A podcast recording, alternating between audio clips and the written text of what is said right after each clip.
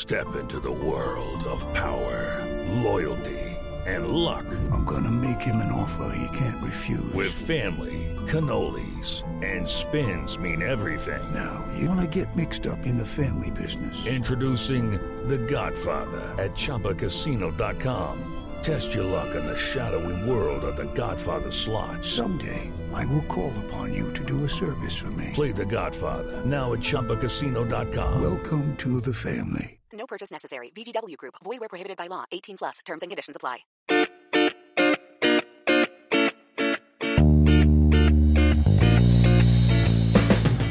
Hello and welcome to the Slate Political Gabfest for March 24th, 2022, the Deep Sigh edition. I am David Plotz of CityCast. I'm in Washington, D.C., a rainy Washington, D.C. all week as Ketanji Brown Jackson stared into the dead eyes of senators and then went out into the rain afterwards. I'm joined by John Dickerson of CBS Sunday Morning. Hello, John. How are you? Hello, David. It's also rainy here, but we don't want to. It's going to be sunny when people are listening to this. That is true. It's going to be an absolute ray of sunshine no matter what the weather around them is. and a living ray of sunshine who is herself bathed in sunshine, Ruth Marcus, Washington Post columnist, sitting in for Emily today. Ruth, welcome back to the Gabfest for the nth time. Hello. Uh, hi, good morning. I am not bathed in sunshine. I'm bathed in the odd light of the Washington Post recording booth. It does look like you've been uh, anointed, that you're it's an enunciation And- and of some sort. Indeed, I am here at the Gab Fest. Mm-hmm. Thank you. Just is she surrounded by black with a pin of golden light on her on her the top of her head? It, it is in fact looks like she's been illuminated by the Great Awakening. This week, the Senate Judiciary Committee meets Ketanji Brown Jackson, and Ted Cruz and Josh Hawley are just as irksome as you would expect them to have been. Then, how can, how should, how will the war in Ukraine end? And will it end anytime soon? Then, new domestic abuse and child abuse accusations against Missouri Republican Senate candidate Eric Greitens. Will they derail his campaign? Why are there so many abusers or people with unfortunate relationships towards women running for office these days? Plus, we'll have cocktail chatter. So, my favorite moment in the KBJ confirmation hearings this week came on, I think it was Tuesday, when Ted Cruz presented Jackson with a blown up display of a book that Cruz says is taught at Georgetown Day School, a school that Jackson serves on the board of. I don't actually remember even what Cruz is talking about or what Jackson's response was, just that she began the response with a sigh so huge and audible that it actually made it into the transcript I saw as sigh. It was wonderful. this was this was classic Supreme Court confirmation hearing theater in this era with Ted Cruz occupying a TV camera in his lizardish way, throwing some preposterous, far-fetched attack on Jackson that was clearly racially coded and definitely had nothing really much to do with how she is as a as a judge or potentially as a justice. So, Ruth, the Senate hearings, the the committee hearings have wrapped up. How did they go for Jackson and for the world's greatest deliberative body? They've wrapped up for Judge Jackson after this just really punishing marathon of 12 hour days of answering these sigh inducing questions. And it really was the sigh heard round the Judiciary Committee. And there's a little bit of wrap up. The American Bar Association will declare her extremely well qualified, and others will praise her or semi criticize her. This was not a confirmation hearing where the outcome was in doubt going into it, and it will not be in doubt coming out of it. So, John, Josh Hawley, and and then other folks outside of the hearings made claims about her being soft on pedophiles she was sentencing, and others others implied that she, as a defense attorney, went beyond advocacy for her clients to something more nefarious. And then, there, of course, there was this association by Ted Cruz and others of her with critical race theory because she is black, I suppose.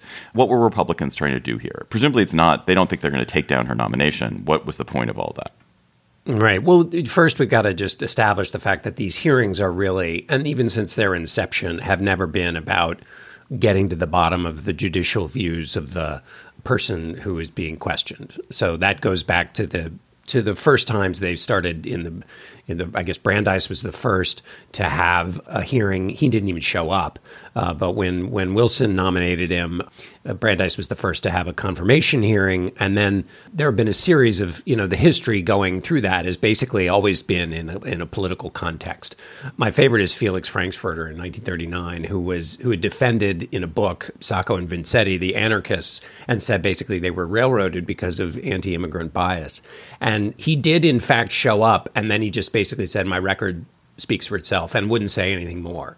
So, in that political theater context, if you took a look at what Republican voters care about and then drew lines back to the questioning, you would see an interest in criminal justice. The Republicans care a great deal more than Democrats do about what they see as a crime wave. And in fact, crime numbers have gone up.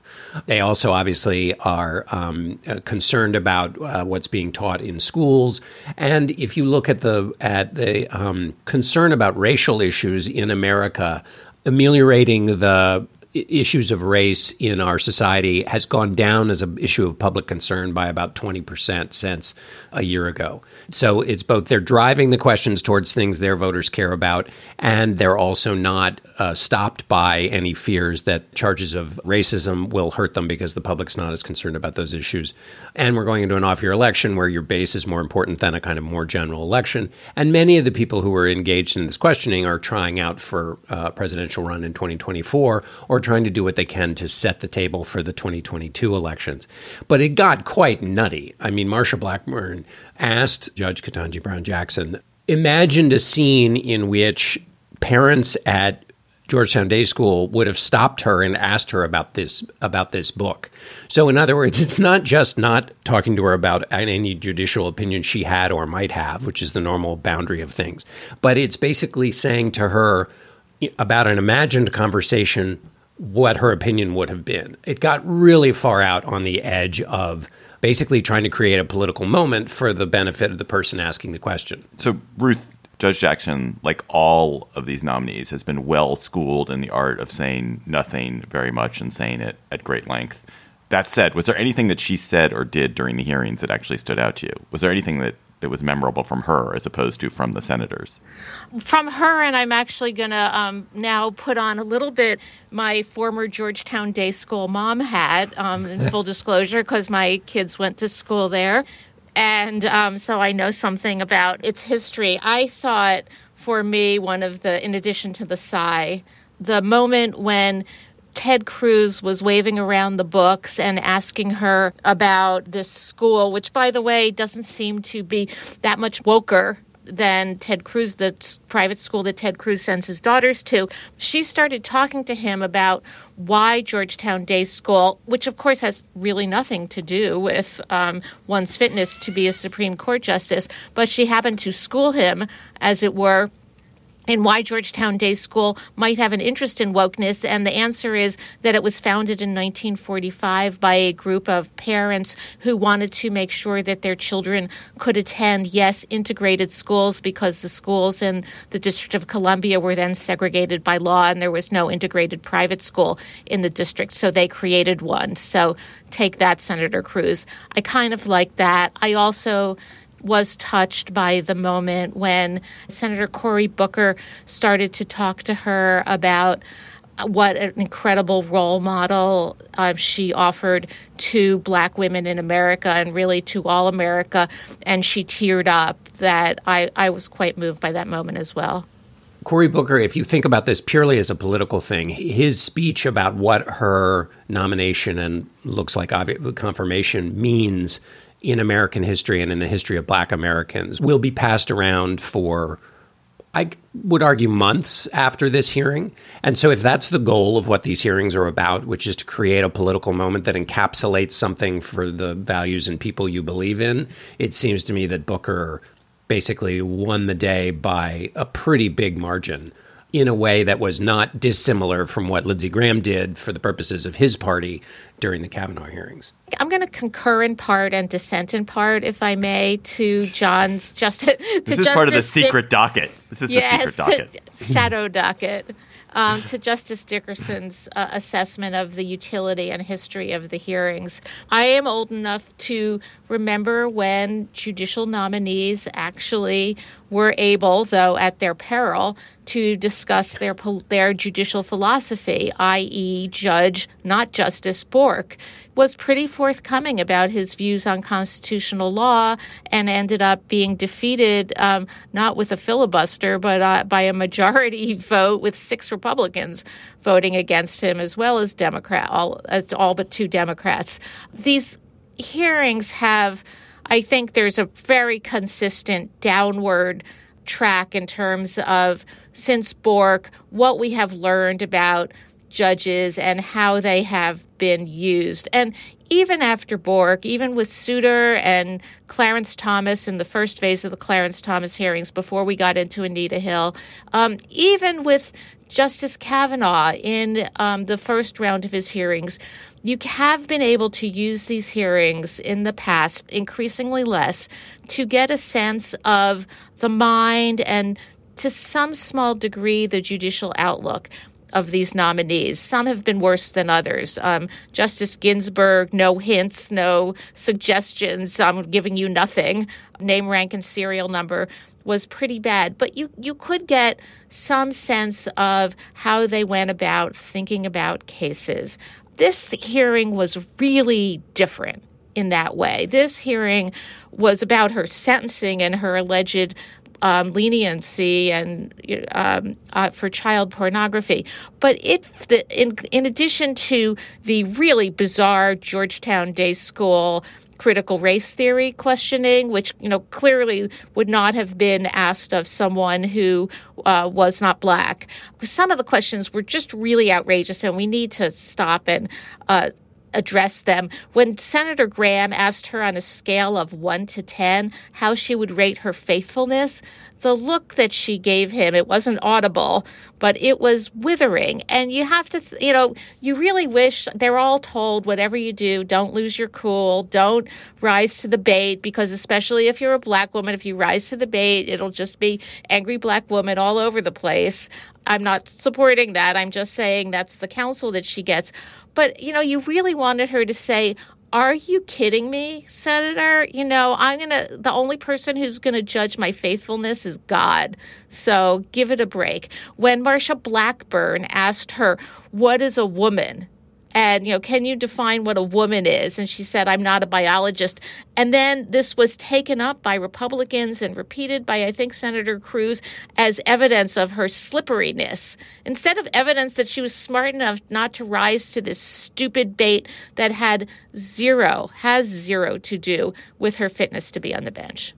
All of that is true, but my point, your the Bork point affirmed is you can't say what you believe.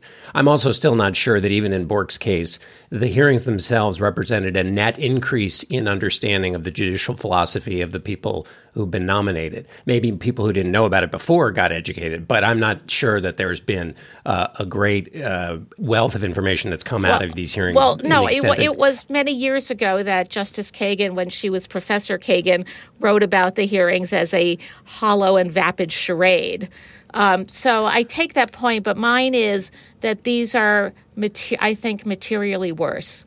Oh yeah, well okay. so are, so are the politics. The politics are materially worse too, and therefore this takes on the awfulness of the age. Uh, also, my other favorite person who declined to ex- express something was Scalia, who said he wouldn't uh, accept whether Marbury versus Madison was settled law, even though it had been settled in 1803.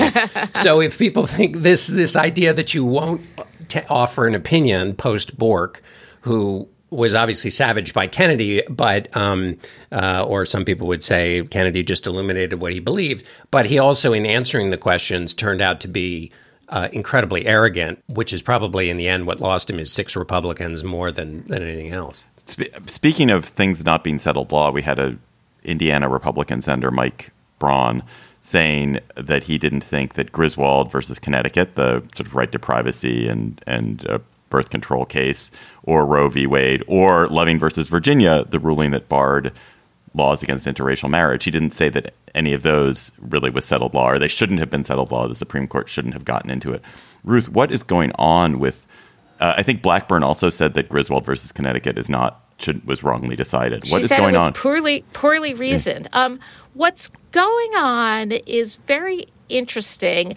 I you have to think of the most controversial decisions of the Supreme Court in the areas of reproductive rights and gay rights as a kind of Jenga tower. And in that Jenga tower, the block that if you pull it out, the whole edifice falls down is Griswold versus Connecticut. So if you pull out Griswold versus Connecticut, which is a 1965 case um, involving the right, imagine this, of married couples to obtain contraception, and it is the the baseline of privacy law and the right to privacy and the contours of the Constitution on which the general right to contraception, eventually the right to abortion as long as it lasts, the right to um, have sex with the person of your choice without fearing criminal penalties, and ultimately the right to marry the person of your choice, no matter the gender, is built. And so this burgeoning attack on Griswold is really fascinating in the context of the right is about to, I think, I fear, get the victory it has been seeking all along. It is about to get the victory on abortion. Um, we'll know in a few months what the Supreme Court does. On the verge of that victory, should they declare peace with honor and leave aside some of the other related questions that the court has decided, most notably gay marriage, and now this what's going to be a continuing conversation about how to balance transgender rights in particular against uh, issues of religious freedom? I think the as a political matter, conservatives would be smart to declare victory and go home because gay marriage, for example, has not created the kind of political social firestorm that was predicted even by the justices. But the, the burgeoning attack on Griswold suggests that they'll want to march forward. Do either of you think that Judge Jackson will receive any Republican votes? Hmm. One or two. Great question. If, if this is a theater review of her performance, it's, it seems to me has to be done in the political context because this is a political event, and so in that sense, she didn't give a Republican that I can see partisanship being what it is. Um, there's probably no upside. We have Slate Plus segments on the Gabfest, of course. Bonus segments every uh, every week. This week, I think we're going to talk about what we consider our strangest behavior and what have others told you is our strangest behavior that we don't think is actually strange at all. So go to slate.com slash gabfest plus to become a member today. Get bonus segments on the Gabfest, get member exclusive episodes, and get no ads on any podcasts, unlimited reading on Slate, all sorts of great stuff. Slate.com slash gabfest plus. This episode of the Gabfest is brought to you by Aura Frames. Are you looking for the perfect gift to celebrate the moms in your life? Aura frames are beautiful Wi Fi connected digital picture frames that allow you to share and display unlimited photos. It is super easy to upload and share photos via the Aura app. And if you're giving Aura as a gift, you can even personalize the frame with preloaded photos and memories. Aura frames, in the notes that I have here, says moms like Aura frames. I'm here to tell you that is like the truest statement in the world. I gave my mother an Aura frame. She absolutely loves it. She's also always hectoring me to keep adding new photos to her Aura frame so that she's got great new photos every week. So think about giving your mother or grandmother or aunt or sister or friend an Aura frame for Mother's Day. It was named the best digital photo frame by Wirecutter and selected as one of Oprah's favorite things. Aura frames are guaranteed to bring joy to moms of all ages. And right now, Aura has a great deal for Mother's Day. Listeners can save on the perfect gift by visiting auraframes.com to get $30 off plus free shipping on their best selling frame. That's A U R A frames.com. Use code GABFEST at checkout to save. Terms and conditions apply. Our bodies come in different shapes and sizes, so doesn't it make sense that our weight loss plans should too? That's the beauty of Noom. They build a personal plan that factors in dietary restrictions, medical issues, and other personal needs so your plan works for you. Noom doesn't restrict or shame when you want to treat yourself. Their flexible program focuses on progress instead of perfection. You don't have to give up carbs or anything. And with their daily lessons, you can learn something new about your food choices every day. After just a few days of using the app, I learned how to recognize cues for overeating and how to choose the right foods to feel full. Stay focused on what's important to you with Noom's psychology and biology based approach. Sign up for your trial today at Noom.com. That's N O O M. Dot com and check out Noom's first ever cookbook, The Noom Kitchen, for a hundred healthy and delicious recipes to promote better living. Available to buy now wherever books are sold. Russia invaded Ukraine one month ago today, four weeks ago today, because of the short February month, and the world has changed an enormous amount in those 28 days. Russia has been amputated from much of the world's financial and economic system. There's been an astonishing, almost universal surge in support for Ukraine from the democracies of the world and lots of other non democracies too. A recognition that the fight of the Ukrainians for their values should make us want to fight to cherish our values as well. That the values that they are that they are standing up and fighting for against uh, an autocratic, brutal invader are values that are important to us and we need to defend at home. There's been a mass migration of 3 million war refugees, including half of all Ukrainian children who are largely being welcomed in Europe. And there's been a total shift or huge shift in the posture of Europe towards its own self defense and its own energy security. And there's been a lot more. So, Ruth, what is, I think, most surprising, though, to many, to me, certainly, because I'm an ignorant person, is how quickly the war turned into a disaster for Russia, even it is a, an utter tragedy for Ukraine. But it, it is, the war has not gone at all as Russia expected it to. Well, David, I don't know how to phrase this, but you don't have to be an ignorant person to be surprised um, by how poorly the war is going for Russia. I think that um, all of the um, U.S. intelligence and other intelligence estimates of the Russian army and the likely Russian performance uh, were that Kiev would be taken within five, six, seven days at the outset, and that everybody overestimated the Russian capabilities and determination and military power and or, or if not power ability to exercise that power and underestimated the I'm really opposed to this word, but I'm not coming up with a better one pluckiness of the Ukraine people and the Ukrainian military forces and the ability of President Zelensky to summon his country. And so no one expected a month into this that we would be at this terrible, horrific moment of watching these massacres and war crimes in kind of real time. But it, that's a kind of shocking, sad piece of good news because what everybody expected was that the conflict was going to be effectively over and that Russia would have prevailed. I mean, the thing that really strikes me watching this war is is that destruction is so easy and cheap that you have a Russian army that has effectively been stalemated. They have they have not achieved the ends that they sought. Whatever their plan are has failed, and yet they are day after day causing enormous amounts of death and destruction, reducing, you know, leveling a city, Mariupol. Am I pronouncing that right? Leveling it. I mean, that's like leveling Cleveland. They're reducing huge swaths of Kiev to to rubble, and it's just pointless. Like it's for for, it's just terror. It's just so pointless. The the pointlessness just because of the unnecessary stupidity and violence and brutality of Vladimir Putin. It's a war of one man that is destroying a huge amount of society and not and he's and he's losing it and it's just it is maddening to me i think mariupol is one of those words where we can't pronounce it correctly without sounding like we're getting up on our high horse. I, somebody i think the correct pronunciation might be mariupol. Oh well. Yeah so to your question david the biggest person who was wrong was vladimir putin which is you can imagine, and he's punishing the generals who told him things that maybe you know didn't turn out to be true.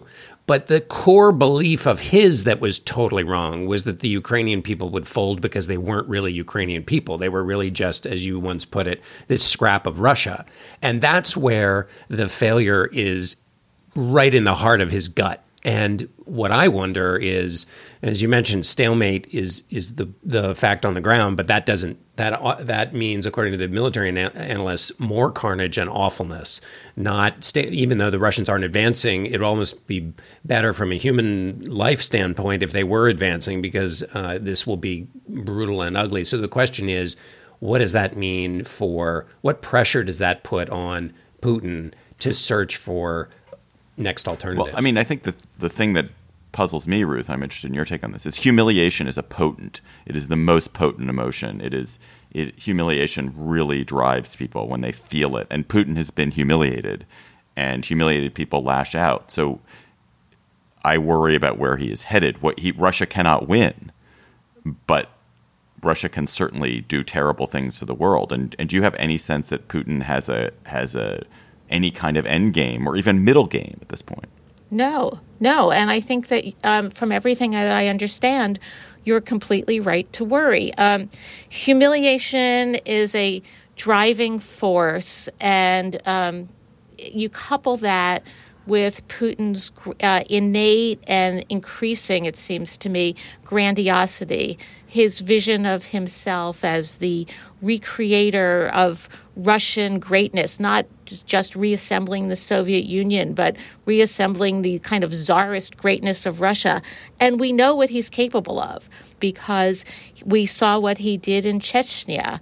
It, it's been very complicated, and we been thinking about, people have been thinking about this from the start to figure out his exit strategy. You have to give somebody the exit strategy because of the need to save face and avoid the humiliation. He did make this terrible mistake that John says. He put himself in this position. It was foreseeable, and his willingness to continue to um, escalate is just scary because it summons things that really were unimaginable six weeks ago. What do you mean unimaginable? Uh, unimag- I, am ta- well. I guess chemical and biological weapons were not unimaginable six weeks ago because we've seen them elsewhere. Um, the leveling of a European country, I guess, was not unimaginable because we did see um, Chechnya, the leveling of a region. But I'm talking about tactical nuclear weapons and the potential collapse of the deterrence philosophy and practice that's obtained since the, the first use. Right. I mean, I think that I guess because because Putin's army is conventionally has proved so weak that you do want to show off the thing you're good at, and I assume the Russians are still good at nukes. They they were they had a good run there for a while, and it is terrifying to think that that restraint that's held for 75 years, 77 years is at yeah, risk I, right and now. I, just, just to be clear, I am not predicting it. It's this. I don't think this is a likelihood, but it is within the realm of possibility Right. in a way that we haven't experienced within our lifetimes, and we're all pretty old. And also, even if things go better, I mean, the you know the, the supply lines that appear to be cut. There was a Ukrainian counteroffensive, um, which appears to have um, uh, cut the supply lines on the march to Kiev, um, which rec- which represents, I think, a difference in the 30 days we've seen, which has mostly been defending against an assault. This is a this is a pushing back, um, which which speaks to the weakness of the Russian effort. Which just takes me back to what H.R. McMaster talked about, which is all of the failures that we're seeing in the Russian military are if if even let's imagine Putin quote unquote wins somehow by doing one of these awful things. The Russian military has shown an inability to operate in this uh, capacity. They will not be able to hold the territory because it relies on all of the stuff that we're not seeing: discipline, uh, secure supply lines, motivated troops, all the rest of it. Which means the future is dark. Even, I mean, obviously, all the things Ruth mentioned, which are being discussed, are incredibly dark. But after that, it's even uh, in- incredibly dark in terms of, of where we are right now. And we should just add to the table of horribles cyber attacks. Biden this week said uh, that Russia was exploring options for a cyber attack, and he told business leaders that they should uh, do whatever more they can do to secure against damage because they expected an uptick in cyber attacks from Russia on the West and on the U.S. so Biden is gathering with the NATO leaders, with the G7 leaders, and the European leaders are gathering this week, and and there was this sort of the headlines in the paper today where Biden, you know, tries to rally, and and it, this notion that that he's got to go rally, but is it does he have to make an effort to rally the Europeans? I feel like they're pretty rallied, Ruth.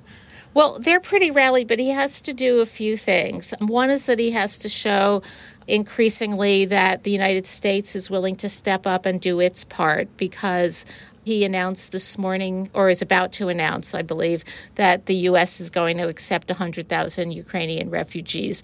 That is um, both the right thing to do as a moral matter, and that is a really large number because our current goal, which we don't get to, but our goal t- for total refugees in a year is 125,000. So this would be a dramatic acceptance rate and a very good thing for Ukrainian refugees. Eric Greitens was the governor of Missouri. He resigned four years ago after being accused of imprisoning and raping and photographing a woman against her will naked. Uh, he is now running for Senate in, in Missouri to replace, to succeed Roy Blunt, who is retiring.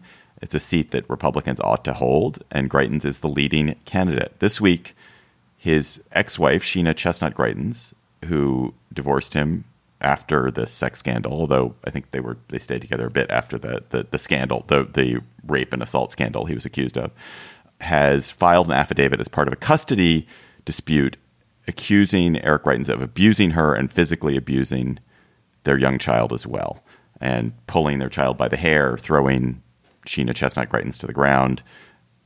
It's really a weird and terrible story. Sheena Greitens, by the way, John, I don't know if you remember, she was a guest on the Gabfest during pandemic. She's an academic. She's a scholar. Yes, gosh. great, great oh guest. Gosh, that's right. She was on to talk about China-U.S. relations from UT Austin. Bruce, why is Greitens? Why was he even in the race? Why was he this guy who was credibly accused of truly a brutal, terrible sex crime four years ago, forced to resign in disgrace from the office of governor? Why is he the leading candidate for Senate in this state, in a big state? Um, you're asking me to um, imagine a mindset of entitlement um, and absence of responsibility for past behavior that's unimaginable to me. How and when you know that you have are in the midst of a, brutal divorce and that if your soon to be, or is she absolutely ex wife, um, makes these allegations against you that her allegations are going to have more than a whiff of credibility because of what you've already been accused of, why you would put, among other things, your family and children through this. This just goes to a mindset of entitlement combined with a sort of burning ambition that seemed to turn Eric Greitens from Democrat to Republican that puts him and his career at the center of everything and just believes that he is immune from the normal consequences of human behavior. And um, note to Eric Greitens, he is not. So Roy Blunt and Josh Hawley, who are the current senators from Missouri, both Republicans, both well, Josh Hawley, a very conservative Republican, Roy Blunt, pretty conservative Republican um, have both said that Greitens shouldn't be in the race if the allegations from Sheena Chestnut Greitens are true. Although it's amazing that they didn't think the other scandal involving Greitens disqualified him, but they do say that they, that this scandal disqualifies him. The Republican Party is not not a safe haven for child abusers and domestic abusers.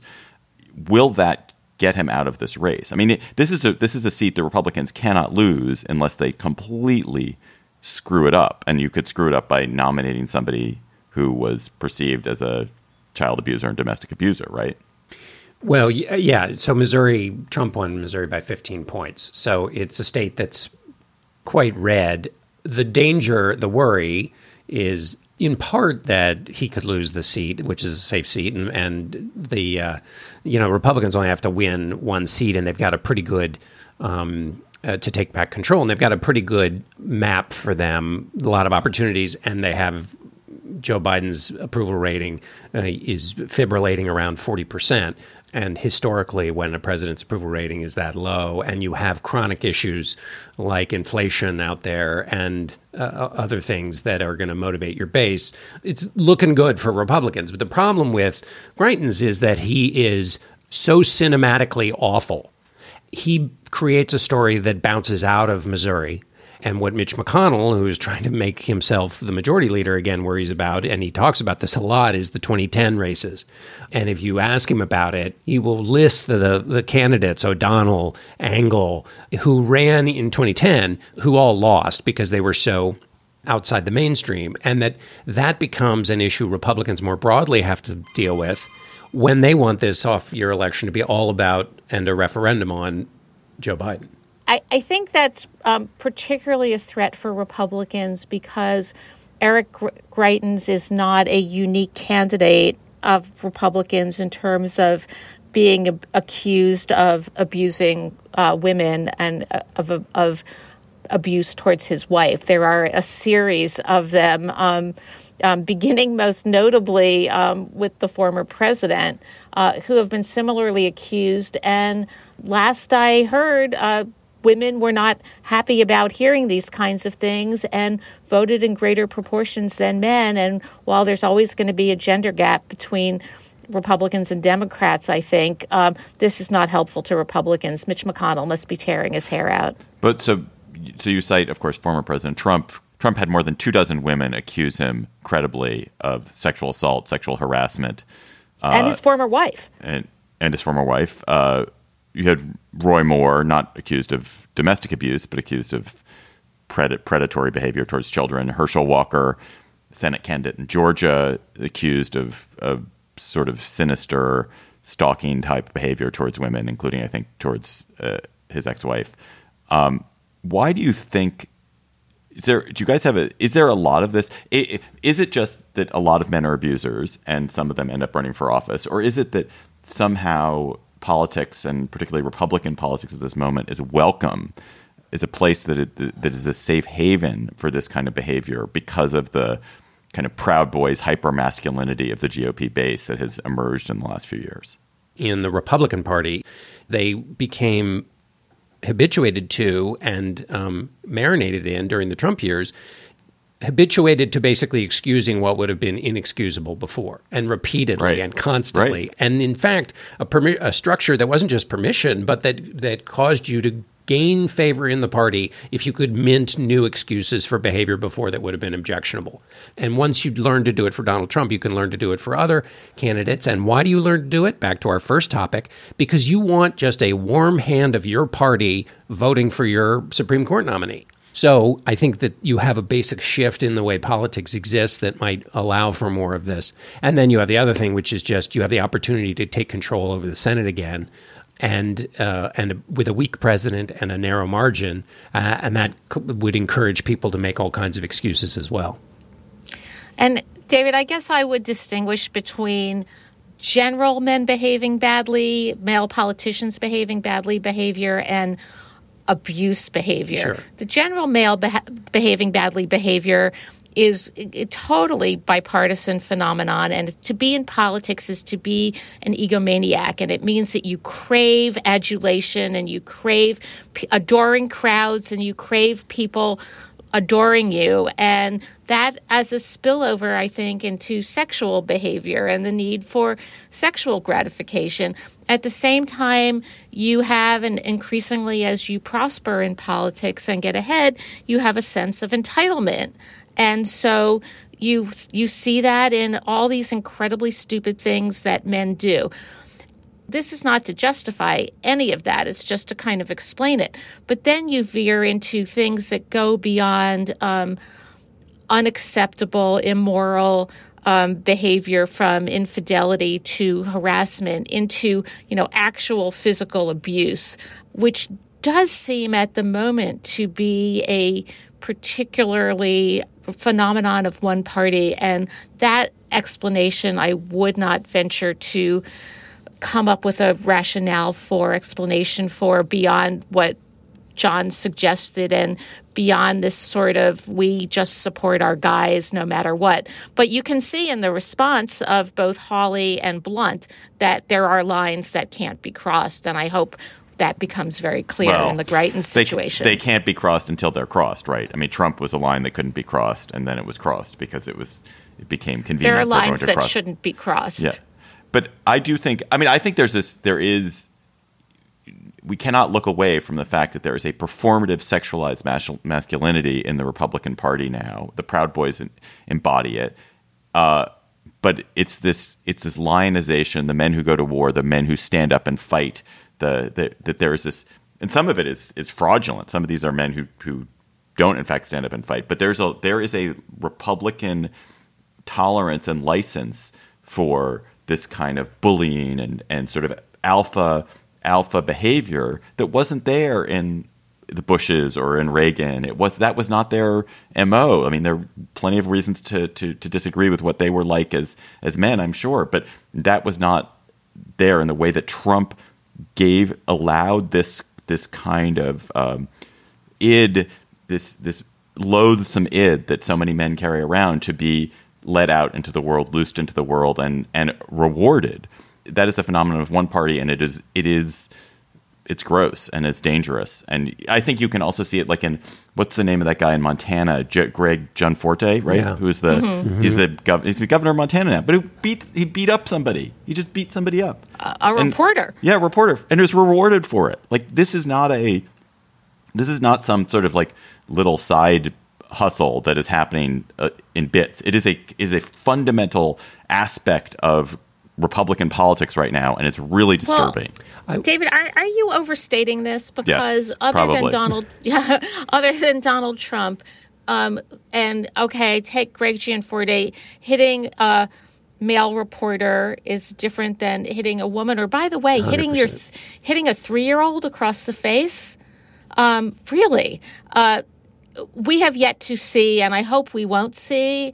Um, serious allegations of spousal abuse or abuse, uh, physical abuse of other women um, being rewarded in the way that you're suggesting. Also, I agree. And also, what if all these candidates lose? And what if you know? What if Greitens in this case is a, a disaster? I mean, it, you have gotten a rallying from Republicans for him to get out of the race, which would suggest uh, uh, a rejection uh, within the party of him. And also, you have. I think one other distinction to look for is, I mean, you've had abusers in the Democratic Party. Eric Schneiderman, the, the Attorney General in New York, was in the state Senate before he was Attorney General. He was an abuser.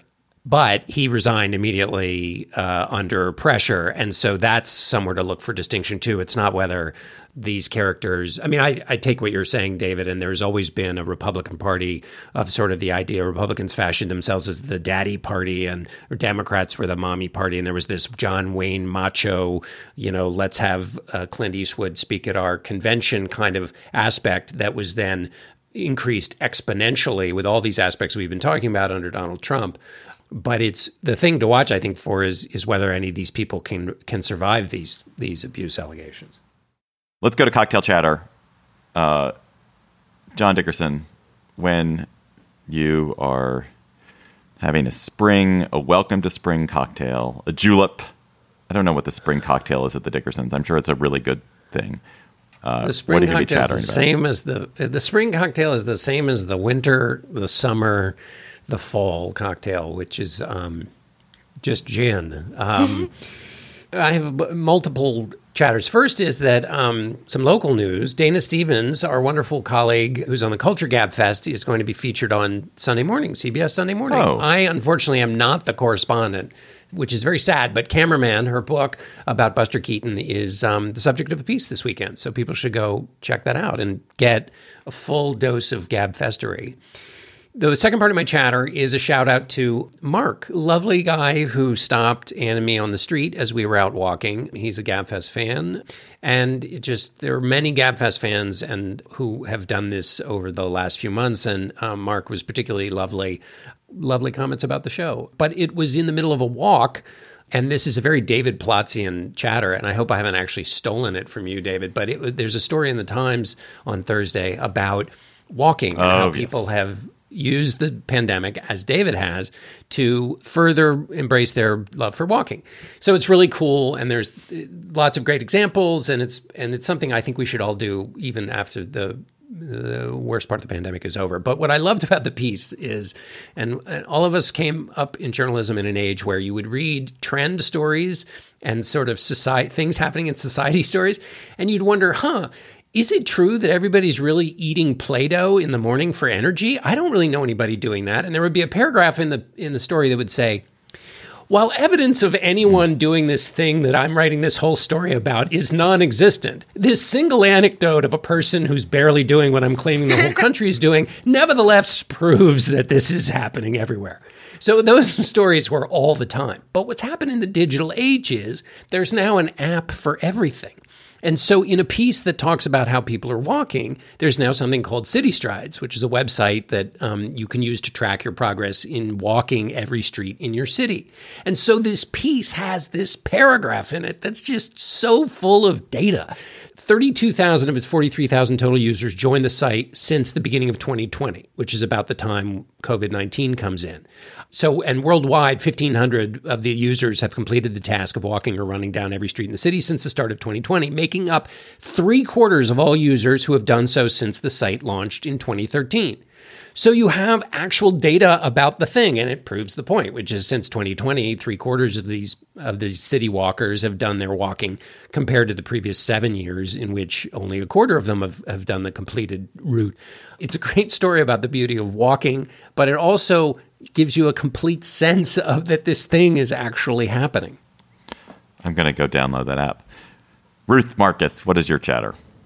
Um, well, my chatter, and but I want to say I'm I'm going to go look at that app also. I think one of the things that's contributed to walking is the ability to measure it because we now have in our phones and on our Fitbits and everything else, we, we walking can be competitive like everything else in our lives. So we know how many steps we have. And uh, in my office, there's like groups of competitors who try to outdo each other's steps. Um, my uh, my chatter, like uh, John's is about a colleague of mine, Christine Emba, who is a columnist at the Washington Post, who has a new book out called Rethinking Sex, a Provocation. And it's about the kind of dreariness, I guess is the word, of what seems to be modern young people sex, which is that it's not fun and it's um, done you sometimes agree to sex because you don't want to be impolite or she has this gruesome story in the book about a woman who has met a man who seems quite lovely and he really likes her, um, but he chokes her during sex. And she asks Christine, who she doesn't know, she's just being interviewed, um, is that okay? Um, she's kind of questioning about it. By the way, if you don't think it's okay, you should be speaking up. Um, and so I think all chatter about sex is good dinner party or cocktail chatter because it gets people's attention. And I think Christine raises something and writes about something. You can read um, an opinion essay from her at the Washington Post, but even more important, um, you can buy her book. Just raises a question that's really front and center for a younger generation of people whose attitudes towards sex really, I think, they need to spend some time. I'm sorry to sound so old and grumpy, uh, rethinking it.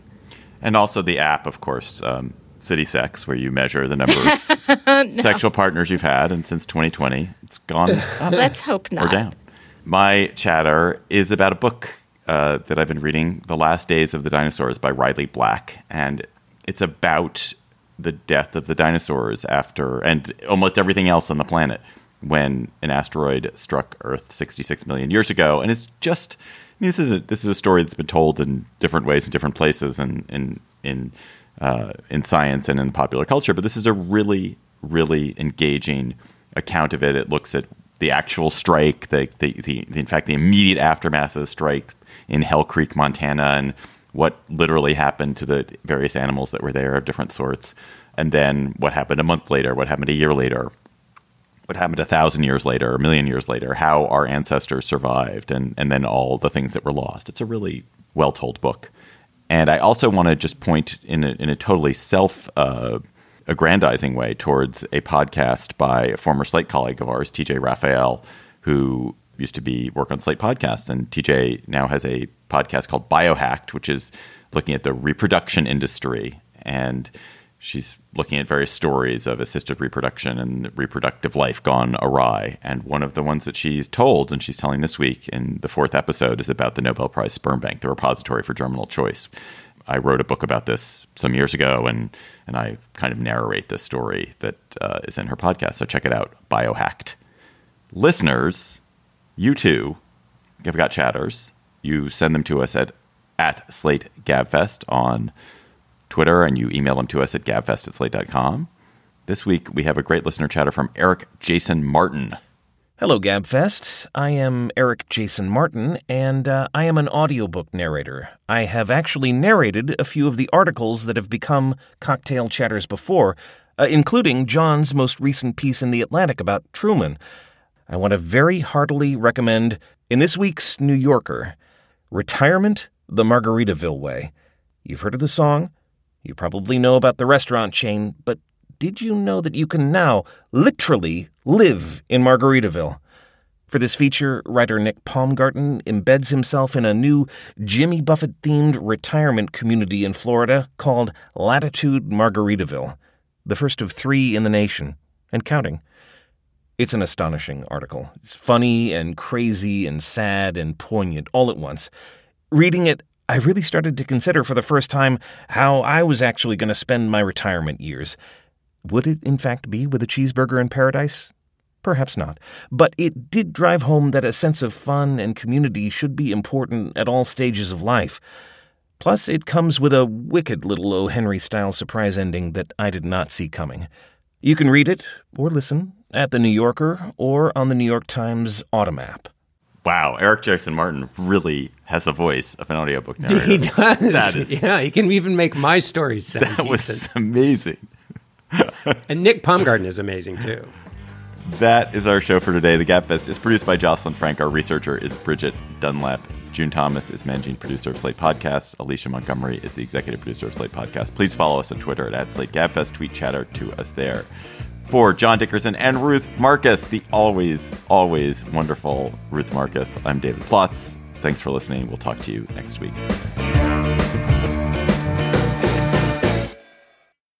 Hello, Slate Plus. How are you? Question What do you consider your strangest behavior? And what have others told you is strange behavior, but that you don't think is strange at all? So, who's going to go and get deep? Oh, well, I'll go. Um, All right. I like the, the mere tone gonna- of Ruth's voice is this suggesting this is going to no, be this great. is going to be so disappointing to everybody because I'm not sure it's going to really pass the strange barrier. But it's been on my, and it just shows how um, boring and vanilla my life is. But um, you know, uh, my strange behavior is. And I've taken it up during the pandemic is knitting during meetings. Um, I never had the guts to knit in public before, say during Washington Post editorial board meetings, but I found during the um, advent of Zoom that it was very comforting and calming and actually helped me concentrate on the conversation rather than looking at my email during Zoom like everybody else to be sitting there with knitting needles. Um, if you're very good about it, you can kind of keep the yarn and the needles um, below the screen so that people don't see it. But it has been viewed and it has been commented on by some of my colleagues. Um, I have not had the gall to yet or the guts to do it in person, but I'd really like to. And I'd like to point out that among the, um, I don't think she did it on Zoom, but among the fellow knitters that I have is um, Madeleine Albright, who just passed away, the Secretary of State, who said that she spent a lot of the pandemic knitting socks for her family members. I think that's a lovely habit, and it's not strange. I Well, don't think pretty- it's strange. It's, not I think strange it's a nice to do habit. it. It's a little strange. No, I've gotten a lot of grief um, from my colleagues for doing it in public. Then your colleagues are losers. Well, don't say that about my colleagues. They're all lovely. Um, they just seem to think that perhaps, perhaps is not the most professional of behaviors. Yeah, it- Bridget And Emily- points out. Yeah, Bridget is pointing out Yeah. that Emily did that made her way through law school knitting. And I think she still does do it. Yeah. Uh, I didn't know that. mm, yeah. Yeah. Ah, Yeah, I think that's. Uh, I told you it was going to be disappointing, but it's the best I could come up with because, you know, not choking anybody during sex or things. Sorry. That is just a little tease, a little taste of the Slate Plus segment for this week. If you want to hear more, become a member. Go to slate.com slash gabfest plus and become a member today. Hello, it is Ryan, and we could all use an extra bright spot in our day, couldn't we? Just to make up for things like sitting in traffic, doing the dishes, counting your steps, you know, all the mundane stuff. That is why I'm such a big fan of Chumba Casino. Chumba Casino has all your favorite social casino style games that you can play for free anytime, anywhere with daily bonuses. That should brighten your day a little. Actually, a lot. So sign up now at chumbacasino.com. That's chumbacasino.com. Hi, this is Dahlia Lithwick, host of Slate's legal podcast, Amicus. If you're listening to this show, you might be interested in Amicus's live show that we're hosting in Washington, D.C. on Tuesday, May the 14th.